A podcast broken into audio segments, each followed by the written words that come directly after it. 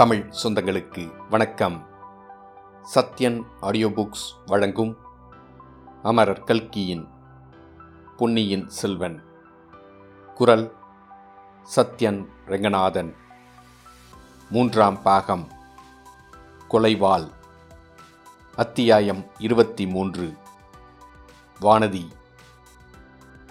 கொடும்பாளூர் இளவரசியின் அழகை வர்ணிக்கும்படி கவிஞர்களை கேட்டுக்கொண்டால் அவர்கள் அந்த மங்கை நல்லாளின் அழகை அந்திமாலையின் சௌந்தரியத்துக்கு ஒப்பிடுவார்கள்.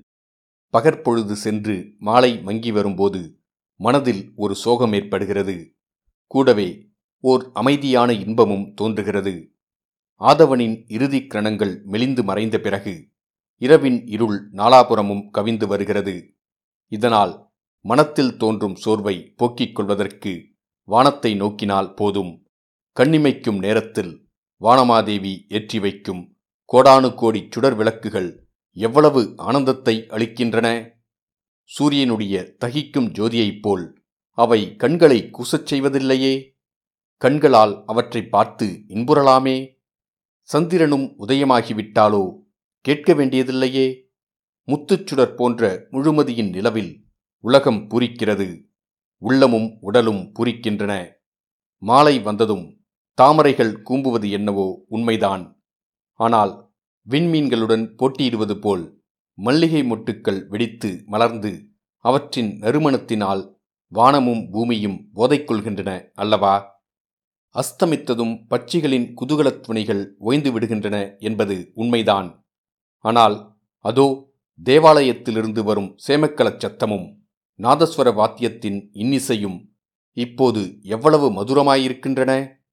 மணிமாடங்களின் மீதிருந்து மென்மையான விரல்கள் மீட்டும் வீணையும் யாழும் எத்தகைய இன்ப கீதத்தை எழுப்புகின்றன? கொடும்பாளூர் இளவரசி வானதியின் அழகில் இப்படியே சோகத்தின் சாயலும் களிப்பின் மெருகும் இனம் தெரியாதபடி கலந்து போயிருந்தன. அழகுக்கு ஒத்தபடி அவளுடைய சுபாவமும் இருவகைப்பட்டிருந்தது. ஒரு சமயம் அவளை பார்த்தால் துயரமே உருக்கொண்ட சந்திரமதியையும் சாவித்திரியையும் போல் இருக்கும். இன்னொரு சமயம் பார்த்தால் ரம்பையும் ஊர்வசியும் தேவருலகில் இப்படித்தான் ஆடிப்பாடிக்கொண்டு காதலில் கழித்த மாதவியைப் போல் ஒரு சமயம் அவள் இன்ப உயிர் சிலையாக விளங்குவாள். மற்றொரு சமயம் கணவனை பறிகொடுத்த கண்ணகியின் சோக வடிவம் இதுதானோ என்று கருதும்படி இருக்கும். ஒரு சமயம் மாலை வடிவேலரின் மையலுக்கு உள்ளாகி இதயம் கலந்து நின்ற வள்ளியைப் போல் தோன்றுவாள். இன்னொரு சமயம் தேவலோகமெல்லாம் களி கூத்தாடும்படி கார்த்திகேயருக்கு மாலையிட்டு மகிழ்ந்த தெய்வானை இவளேதான் என்று எண்ணி மகிழும்படி ஆனந்த உருவாகி விளங்குவாள். சேர்ந்தாற்போல் பல தினங்கள் வானதியின் முகத்தில் ஒரு சிறு புன்னகையை கூட காண முடியாது. வேறு சில நாட்களில் அவள் ஓயாது சிரித்துக்கொண்டே இருப்பாள். அந்த சிரிப்பின் ஒளி கோடானு கோடி நுண்துளிகளாகி காற்று வெளியில் கலந்து உலகத்தையே ஆனந்த பரவசப்படுத்தும். வானதியின் இத்தகைய இருவகை சுபாவத்துக்கு காரணம் அவளுடைய பிறந்த வேளையும் வளர்ந்த காலமும் என்று ஊகிக்கலாம். அன்னையின் கர்ப்பத்தில் அவள் இருந்தபோது கொடும்பாளூர் சிறிய வேளார் கொடிய போர்களில் ஈடுபட்டிருந்தார். வெற்றிச் செய்தியும் தோல்விச் செய்தியும் மாறி மாறி வந்து கொண்டிருந்தன. இவை அவளுடைய அன்னையின் உள்ளத்தில் களிப்பையும் துயரத்தையும் மாற்றி மாற்றி உண்டாக்கின. வானதி பிறந்த சில காலத்துக்கு பிறகு அவளுடைய அன்னை காலமானால் பிறகு வானதியை அவளுடைய தந்தை கண்ணுக்கு கண்ணாக வளர்த்து வந்தார். ஆனால் இதுவும் நீடித்திருக்கவில்லை. வீராதி வீரராகிய வானதியின் தந்தை அருமை மகளை முன்னிட்டு கூட அரண்மனையிலேயே உட்கார்ந்திருக்க விரும்பவில்லை. வீரபாண்டியன் ஓடி ஒளிந்த பிறகு அவனுக்கு துணை வந்த ஈழத்துப் படைகளை துரத்திக் கொண்டு இலங்கை சென்றார். அங்கே போர்க்களத்தில் உயிர் நீத்து சரித்திரத்தில் ஈழத்துப்பட்ட சிறிய வேளார் என்ற பட்டப்பெயர் பெற்றார். பின்னர் வானதியின் வாழ்க்கை சில காலம் ஒரே துயரமாயிருந்தது. தாயை இழந்து தகப்பனாரால் வளர்க்கப்பட்ட பெண்கள்தான் அந்த சோக உணர்ச்சி எத்தகையது என்பதை அறிய முடியும். பெற்றோரில்லா பெண் கொடும்பாளூர் அரண்மனையில் சீராட்டி வளர்க்கப்பட்டாலும் அவளுடைய உள்ளத்தில் தந்தை பெற்றிருந்த இடத்தை யாரும் பெற முடியவில்லை. அதற்கு பலரும் பலவிதமாக ஆறுதல் கூறினார்கள். வருந்தாதே குழந்தை உன் தந்தை உன் வயிற்றில் வந்து மீண்டும் வீரமகனாக பிறப்பார். உலகம் வியக்கும்படியான அற்புத வீரச் செயல்களை புரிவார் என்று ஒருவர் கூறினார். இவ்வார்த்தைகள் வானதியின் உள்ளத்தில் ஆழ்ந்து பதிந்து வேரூன்றின. அருமை தந்தையை பிரிந்ததினால் ஏற்பட்ட துயரத்தையும் சோர்வையும் கற்பனை மகனைப் பற்றி எண்ணுவதிலேயே போக்கிக் கொள்ள முயன்றாள். அதில் ஓரளவு வெற்றியும் அடைந்தாள். தனக்கு பிறக்கும் குமரன் எப்படி எப்படி இருப்பான் எந்தெந்த மாதிரி நடப்பான் எத்தகைய வீரச் செயல்களை புரிவான் என்ற மனோராஜ்யத்தில் நாள் கணக்காக மூழ்கிவிடுவாள். கற்பனை கண்ணின் மூலமாக அந்த வீரமகன் தூர தூர தேசங்களுக்குச் சென்று மாபெரும் யுத்தங்களில் வெற்றி பெறுவதை பார்த்தால் வேகமாக திரும்பி வந்து அவன் அடைந்த வெற்றியின் காணிக்கைகளையெல்லாம் தன்னுடைய காலடியில் சமர்ப்பிப்பதை பார்த்தாள். அவன் மணிமுடி தரித்து வீர சிம்மாசனத்தில் அமர்ந்திருப்பதை பார்த்தால் ராஜாதி ராஜாக்கள் வந்து அவனுக்கு கப்பம் கட்டி அடிப்பணிவதை பார்த்தால் அவனுடைய திருமுகத்தைக் கண்டதும் ஜனத்திரல்கள் பூர்ண சந்திரனைக் கண்ட மாகடலைப் போல் பொங்கி எழுந்து அலைமோதி ஆரவாரிப்பதை பார்த்தால் நூறு நூறு கப்பல்களில் வீரர்களை ஏற்றிக்கொண்டு அவன் கடல்களை கடந்து சென்று அப்பாலுள்ள நாடுகளிலே வெற்றி கொடி நாட்டுவதை பார்த்தால் அன்னையே நான் அடைந்துள்ள இத்தனை பெருமைக்கும் காரணம் நீயே அல்லவோ? என்று தன்னிடம் அடிக்கடி அவ்வீரமகன் வந்து கூறுவதையும் கேட்டாள். அந்த அறியாத பேதை பெண் சில சமயம் தன் ஆளிலை வயிற்றை தொட்டு தடவி பார்த்து கொள்வாள். தன் கற்பனை மகன் ஒருவேளை வயிற்றில் வந்துவிட்டானோ? என்றுதான். பழந்தமிழ் நாட்டில் ஆண்கள் பெண்கள் அனைவரும் பாரதக் கதையை கேட்டு அறிந்திருக்கிறார்கள். குந்தி தேவி குழந்தை பெற்ற விதத்தை பற்றியும் கேட்டிருந்தார்கள். அதுபோல் எந்த தெய்வம் வந்து தனக்கு குழந்தை வரம் கொடுக்கப் போகிறது என்று எண்ணி எண்ணி அவள் வியப்பதுண்டு. அப்போதெல்லாம் யாரையும் மணந்து கொள்வதை பற்றியே அவள் எண்ணவில்லை. வயது வந்த பிறகு உலகம் ஓரளவு தெரிந்த பிறகு கணவன் ஒருவனை மணந்தேயாக வேண்டும் என்றும் அவன் மூலமாகவே குழந்தை பெற்றை அடைய வேண்டும் என்றும் அறிந்தாள். அப்போதும் கணவனை பற்றி அதிகமாக மனோராஜ்யம் செய்யவில்லை. பழையாறை அரண்மனைக்கு போன பிறகு அவளுடைய வாழ்க்கையிலும் மனப்போக்கிலும் மாறுதல் ஏற்பட்டது. குந்தவை தேவியின் பெருமிதம் கலந்த அன்பு அவளுக்கு ஆறுதலும் குதூகலமும் அளித்தன. குந்தவையின் நாகரிக நடை உடை பாவனைகளும் சாதுரிய பேச்சுகளும் வானதியை அவள் இதுவரை அறியாத வேறொரு உலகத்துக்கு கொண்டு போயின. அவளைப் போலவே பழையாறை அரண்மனைக்கு வந்திருந்த மற்ற அரசகுலப் பெண்களின் அசூயை அவளுக்கு வாழ்க்கையில் ஒரு புதிய ஆர்வத்தை உண்டாக்கியது. அவர்கள் அசூயைப்படும்படியாக தன்னிடம் ஏதோ மகிமை இருக்க வேண்டும் என்று அவளுடைய உள்மனம் உணர்த்தியது. அதே சமயத்தில் அவளுடைய இயற்கையாக பிறந்த இனிய சுபாவமும் பெருந்தன்மையும் எல்லோருடனும் நல்லபடியாக நடந்து கொள்ள அவளை தூண்டின. இத்தனைக்கும் நடுவில் வானதி தனக்கு பிறக்கப் போகும் வீரமகனைப் பற்றி இன்பக்கனவு காண்பதை மட்டும் விட்டுவிடவில்லை. இதற்கிடையிலேதான் அவள் பொன்னியின் செல்வரை பார்க்கும்படி நேர்ந்தது. அதன் பலனாக அவளுடைய மனக்கோட்டைகள் எல்லாம் பொலபொல என்று தகர்ந்து விழுந்தன. கணவனை அடைந்த பின்னர்தான் மகனை பெற முடியும் என்று அவள் அறிந்திருந்தாள். கணவன் யாராயிருந்தாலும் எப்படிப்பட்டவனாயிருந்தாலும் சரிதான் என்ற அலட்சிய பான்மை அதற்கு முன்பு அவள் அடி உள்ளத்தில் இருந்தது. ஆனால் இந்த பொல்லாத மனத்தை என்ன செய்வது? இது சோழ நாட்டு மக்களின் கண்ணுக்கு கண்ணான இளவரசரிடம் அல்லவா போய்விட்டது? ஐம்பத்தாறு தேசத்து மன்னர்களும் என் பெண்ணை மணந்துகொள் என்று கெஞ்சி கூத்தாடக்கூடிய பெருமை வாய்ந்தவர் அல்லவா அவர்? அத்தகையவர் தன்னை திரும்பியும் பார்ப்பாரா? அவரை மணந்து கொள்ளும் பாக்கியத்தைப் பற்றி அவளால் கனவு கூட காண முடியாதே. இளவரசரிடம் இந்த பேதை மனம் சென்ற பிறகு இன்னொருவரை மணந்து கொள்வதுதான் எப்படி சாத்தியம்? ஆகையால் தன் வயிற்றில் பிறக்கப் போகிற வீரகுமாரனைப் பற்றி இத்தனை காலமும் அவள் கட்டி வந்த மனக்கோட்டைகள் எல்லாம் சிதறிப்போகத்தானே வேண்டும்? இதையெல்லாம் நினைக்க நினைக்க அவளுடைய உள்ளம் வெடித்துவிடும் போலிருந்தது. மறுபடியும் பழையபடி சோக வடிவானால் அவளுடைய மனத்தை அறிந்து கொண்ட இளைய பிராட்டி அவளிடம் விசேஷ அன்பும் ஆதரவும் காட்டினாள். தன்னால் இயன்ற வரையில் வானதியை உற்சாகப்படுத்த முயன்றாள். பொன்னியின் செல்வரிடம் அவளுடைய உள்ளம் சென்றது. அப்படியொன்றும் பிசகான விஷயமில்லை என்றும் நடக்க முடியாத காரியமும் அல்லவென்றும் குறிப்பாக உணர்த்தி வந்தாள். குடந்தை ஜோதிடர் வானதிக்கு பிறக்கப் போகும் மகனைப் பற்றி கூறியது அவளுடைய உள்ளக்கணலுக்கு தூபம் போட்டு வளர்த்தது. அவளுடைய மனோராஜ்யம் மேலும் விரிவடைந்து கொண்டே வந்தது. மனச்சோர்வும் குதூகலமும் மேலும் துரிதமாக மாறி மாறி ஏற்பட்டன. ஏக்கத்தினால் ஏற்பட்ட மனவேதனை பொறுக்க முடியாமல் இருந்தது போல் மகிழ்ச்சியினால் ஏற்பட்ட கிளர்ச்சியையும் அவளால் சகித்து கொள்ள முடியவில்லை. இரண்டும் மிதமிஞ்சி போனபோது மயக்கம் போட்டு விழுந்தாள். இயற்கை அருளிய இந்த மயக்க மருந்து சாதனத்தினால் அவள் தன் உயிரை காப்பாற்றிக் கொண்டு வந்தாள்.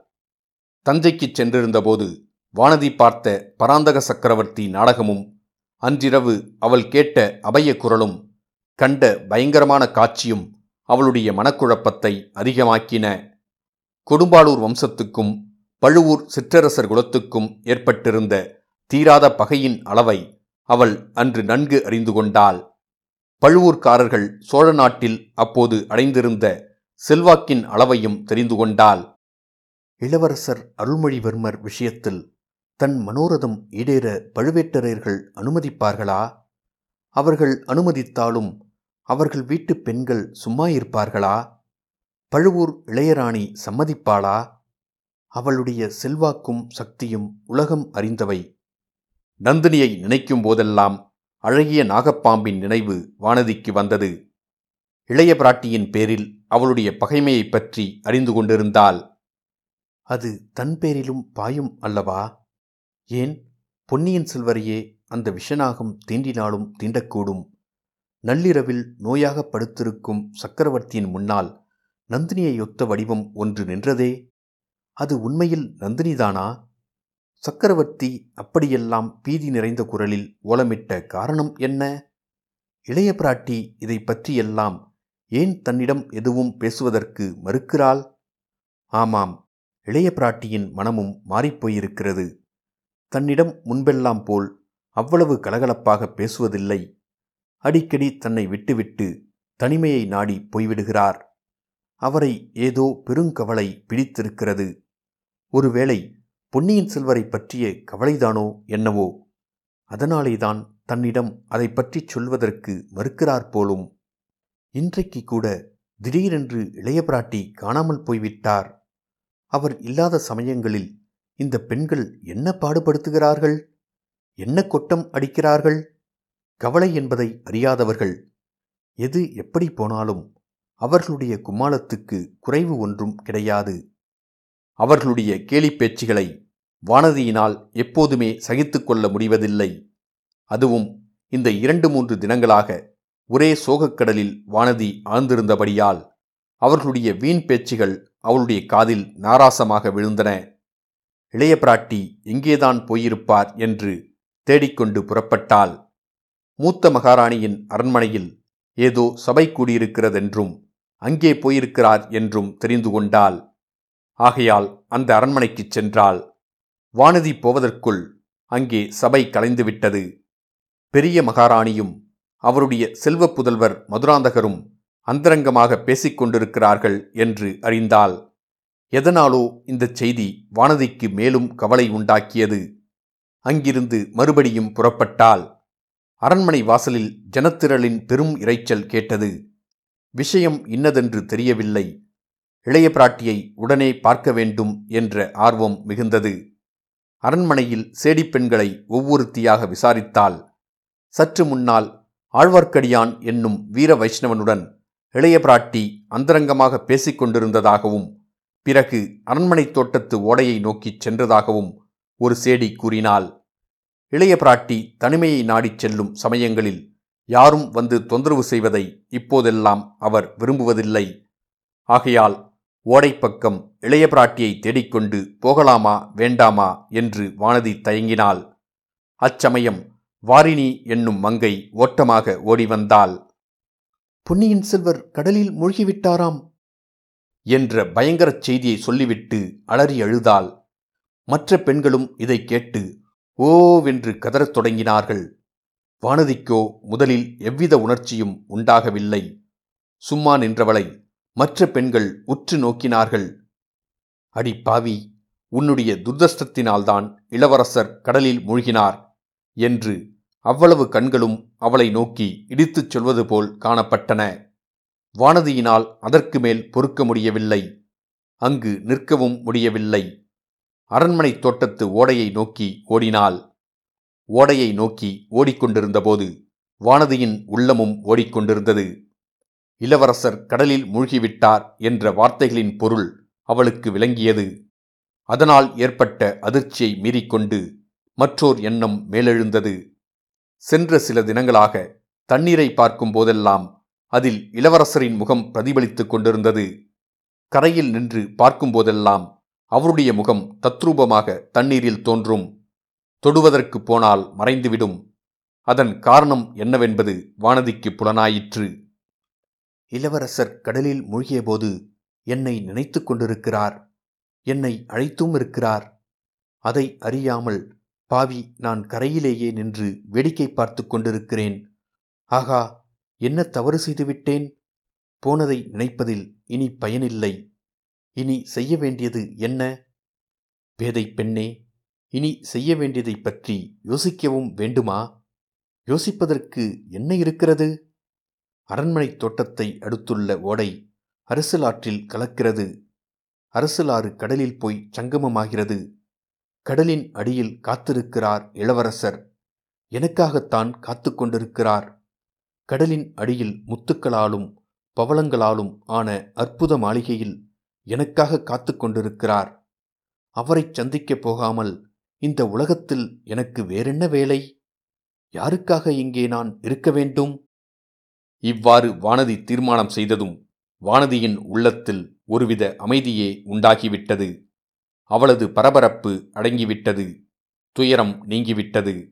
கவலை தீர்ந்துவிட்டது. நேரே ஓடைக்கரைக்குச் சென்றாள். பளிங்கு கல்லிலான படிக்கட்டுகளில் இறங்கி நின்றாள். சுற்றும் முற்றும் பார்த்தாள். அதோ தூரத்தில் படகு ஒன்று வருவது தெரிந்தது. அதில் இருப்பவர் இளைய பிராட்டிதான். அவருடன் இருக்கும் ஆடவன் யார்? குடந்தை சோதிடர் வீட்டில் முதலில் சந்தித்து இலங்கைக்கு ஓலை எடுத்துச் சென்ற வாலிபன் போலத் தோன்றுகிறது. இளவரசரை பற்றிய செய்தியை கொண்டு வந்தவன் அவன்தான் போலும். அதனாலேதான் அவனை இளைய பிராட்டி தனியாக அழைத்துப் போகிறார். விவரங்களைக் கேட்டு அறிந்திருக்கிறார். எனக்கு தெரிந்தால் கஷ்டப்படுவேன் என்று என்னை விட்டுவிட்டு போயிருக்கிறார். அவர் வந்துவிட்டால் என் இஷ்டப்படி செய்ய முடியாது. ஏதாவது சமாதானம் சொல்ல பார்ப்பார். ஆறுதல் கூற பார்ப்பார். நான் இளவரசரை போய்ச் சேர்வதை கட்டாயம் தடுத்து விடுவார். ஆனாலும் அவரிடம் சொல்லாமல் கடைசியாக ஒரு தடவை விடைபெற்றுக் கொள்ளாமல் போவது நியாயமா? தாய் தந்தையற்ற இந்த அனாதை பெண்ணிடம் இத்தனை அன்பாக இருந்தாரே அவருக்கு ஒரு நன்றி வார்த்தையாவது சொல்ல வேண்டாமா? முடியாது. இனி ஒரு கணமும் காத்திருக்க முடியாது. இதோ தண்ணீரில் அவர் முகம் தெரிகிறது. இதோ அவருடைய முழு உருவமும் பொழிகிறது. என்னை அவர் அழைக்கிறார். புன்னகை செய்து கூப்பிடுகிறார். உன்னை நான் மனம் புரிந்து கொள்வதற்கு எல்லா தடைகளும் நீங்கிவிட்டன. வா! என்று அழைக்கிறார். இன்னும் ஏன் தாமதம்? ஆகா தலை ஏன் இப்படி சுற்றுகிறது? பாழும் மயக்கம் வருகிறதா என்ன? மயக்கம் வந்தால் பாதகமில்லை. கரையில் விழாமல் இந்த ஓடை தண்ணீரில் விழுந்தால் போதும். வானதியின் மனோரதம் நிறைவேறியது. அவள் தண்ணீரிலேதான் விழுந்தாள். குதித்து கொண்டிருந்த உடம்பு இனிதாக குளிர்ந்தது. இதயம் குளிர்ந்தது. கீழே கீழே கீழே போய்க் கொண்டிருந்தாள். எத்தனை தூரம் எத்தனை காலம் போனால் என்று சொல்ல முடியாது. சில வினாடி நேரமாகவும் இருக்கலாம். நீண்ட பல யுகங்களாகவும் இருக்கலாம். ஆம் கடலின் அடியிலுள்ள அற்புத லோகத்துக்கு அவள் வந்துவிட்டாள். நாகலோகம் என்பது இதுதான் போலும். ஆகா எத்தகைய அழகிய மாளிகைகள்? எத்தனை அடுக்கு மெத்தைகள் முடிவில்லாமல் சிகரம் எங்கே இருக்கிறதென்று தெரியாமல் அல்லவா இம்மாளிகைகள் உயர்ந்து விளங்குகின்றன? இங்கு உள்ள வெளிச்சம் எதனால் இவ்வளவு குளிர்ந்து மனோரம்யமாக இருக்கிறது? தண்ணீருக்குள் புகுந்து வருவதால் ஒளிக்கிரணங்களும் குளிர்ந்திருக்கின்றன போலும். ஒளி எங்கிருந்து வருகிறது? மாளிகைச் சுவர்களிலிருந்தே வருகிறது போலிருக்கிறது. ஆம் அதில் வியப்பில்லைதான். தங்கத்தினாலும் முத்துக்களினாலும் வைர வைடூரியங்களினாலும் நாகசர்ப்பங்களின் சிரோ ரத்தினங்களினாலும் ஆன விசித்திர மாட மாளிகைகள் குளிர்ந்த வெளிச்சத்தை பரப்புவது இயல்புதானே? அதோ கூட்டமாக வருகிறவர்கள் யார்? அவர்களுடைய தேகங்கள் எப்படி காந்திமயமாயிருக்கின்றன? முகங்களிலேதான் என்ன தேஜஸ்? இவர்களெல்லாம் தேவலோகத்து ஸ்திரீ புருஷர்களைப் போல் அல்லவா தோற்றமளிக்கிறார்கள்? நாம் வந்திருப்பது ஒருவேளை நாகலோகமில்லையோ? தேவலோகத்துக்கு வந்துவிட்டோமோ? பிறகு கனவுக்குள் ஒரு கனவைப் போல் சில நிகழ்ச்சிகள் அதிவேகமாக நடந்தேறின. சிங்கார அலங்காரங்கள் செய்யப்பட்டிருந்த மணிமண்டபம் ஒன்றுக்கு வானதியை அவர்கள் அழைத்துச் சென்றார்கள். மண்டபத்தின் மத்தியில் பொன்னியின் செல்வர் தமது பொன்முகத்தில் புன்னகை பொலிய நின்று வானதியை வரவேற்றார். தேவ தந்துபிகள் முழங்க மணிகளும் மலர்களும் பொழிய மங்கள கோஷங்கள் ஒலிக்க இளவரசரும் வானதியும் மாலை மாற்றி திருமணம் புரிந்து கொண்டார்கள். அந்த ஆனந்தத்தின் மிகுதியை தாங்க முடியாமல் வானதி மூச்சையாகி விழுந்தாள். வெகுநேரம் நினைவின்றி கிடந்த பிறகு இரு கரங்கள் அவளை தூக்கி எடுத்தன. அக்கரங்கள் பொன்னியின் செல்வருடைய திருக்கரங்கள் என்று முதலில் வானதி கருதினாள். அவர்தான் தன்னை தூக்கி எடுத்து வாரி அணைத்து மடியில் போட்டுக்கொண்டு மூச்சை தெளிவிக்கிறார் என்று எண்ணினாள். ஆனால் கைகளிலே வளையல் தட்டுப்பட்டதும் சிறிது ஐயம் உதித்தது. வானதி வானதி இப்படி செய்து விட்டாயே? என்ற குரலும் பெண் குரலாக ஒலித்தது. மிக மிக பிரயத்தனம் செய்து வானதி சிறிதளவு கண்ணிமைகளை திறந்து பார்த்தாள். குந்தவையின் முகம் அவள் கண்ணில் பட்டது. அக்கா அக்கா என் கல்யாணத்துக்கு நீங்கள் வந்திருந்தீர்களா? தங்களை காணவில்லையே. என்று வானதியின் வாய் முணுமுணுத்தது. இத்துடன் அத்தியாயம் இருபத்தி மூன்று முடிவடைந்தது. மீண்டும் அத்தியாயம் இருபத்தி நான்கில் சந்திப்போம்.